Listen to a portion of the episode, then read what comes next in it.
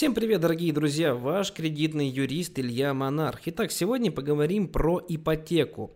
Где выгодно взять ипотеку? Я расскажу некоторую инсайдерскую информацию, полагаясь на свою практику. Информацию мы будем рассматривать с точки зрения, что вот если вы не сможете платить ипотеку, допустим, так случится, а, Сразу скажу, никто от этого особо не застрахован. Если вы не сможете платить ипотеку, то бывают очень печальные последствия. Ну, такие как, например, вы теряете жилье, при этом вы переплачиваете банку, и может так сложиться, что жилье ваше заберут, но у вас еще и останется часть долга. То есть вы остаетесь с долгами, да еще и без квартиры. Вот. И с этой, с этой точки зрения у меня есть небольшая для вас статистика, вообще с какими кредиторами проще договариваться, с какими кредиторами э, достаточно тяжело договориться. Итак, э, начнем. Где выгоднее всего взять ипотеку? Ну, во-первых, выгоднее всего взять там, где меньший процент годовых. Здесь, в общем-то, все просто. То есть ищите какие-то государственные программы, э, ищите более выгодные банковские приложения. То есть в целом, в целом банки все работают абсолютно по одной системе. Банки все работают на основании одной и той же лицензии, которая выдается центральным банком. Вот, и сильно какой-то принципиальной разницы между банками нет. То есть в любом случае первоначально смотрите на самый низкий процент годовых, но смотрите аккуратнее, чтобы вам не навязали там дополнительных услуг. Вот. Ну, сейчас, в принципе, при ипотеках это редко происходит, потому что сама по себе ипотека это и так достаточно выгодная, а, выгодный кредит для банка, они очень много на этом зарабатывают, потому что если вы в курсе, да, если вы берете ипотеку на 20 лет, то обычно одну квартиру вы покупаете банку, одну квартиру вы покупаете себе.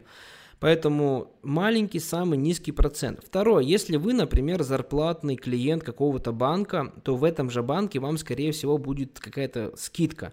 Поверьте, друзья, даже а, э, если у вас есть вариант взять ипотеку по 10%, а в другом банке по 9%, то этот 1% он будет очень существенно сказываться, если мы говорим особенно про длительные сроки ипотеки, например, такие как 15-20 лет. Поверьте, вы там полмиллиона можете сэкономить просто за счет одного процента. Итак, а, что же, с кем же все-таки проще всего договориться, если, например, у вас будут какие-то проблемы, проблемы с выплатой по ипотеке. Здесь, как ни странно, крупные банки, такие как Сбербанк, ВТБ, Альфа-банк, а, более охотно идут на то, чтобы договориться с человеком. Что вообще такое, что значит договориться с человеком? Это значит, банк, если у вас просрочка по ипотеке не подает в суд, а идет с вами на мировое соглашение. То есть он дает вам возможность платить по новому графику платежей более удобными для вас э, меньшими платежами.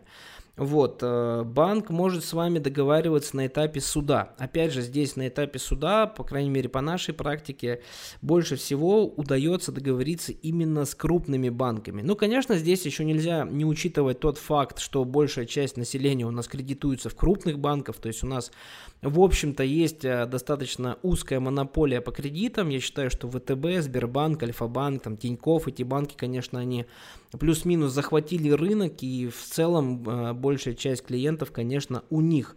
Но за счет того, что у этих банков достаточно большая э, клиентура, да, то есть очень много клиентов, они были вынуждены вырабатывать какие-то более лояльные механизмы к клиентам. То есть большое число клиентов, оно является следствием того, что у этих банков более отрегулирован вопрос договоренности с клиентами. То есть, э, поймите, это просто следствие. Это не значит, что они хорошие, плохие. Просто когда у банка миллион там клиентов и у половины там проблемы с ипотекой, а из-за коронавируса, особенно в последнее время, вообще эта проблема, она очень актуальна.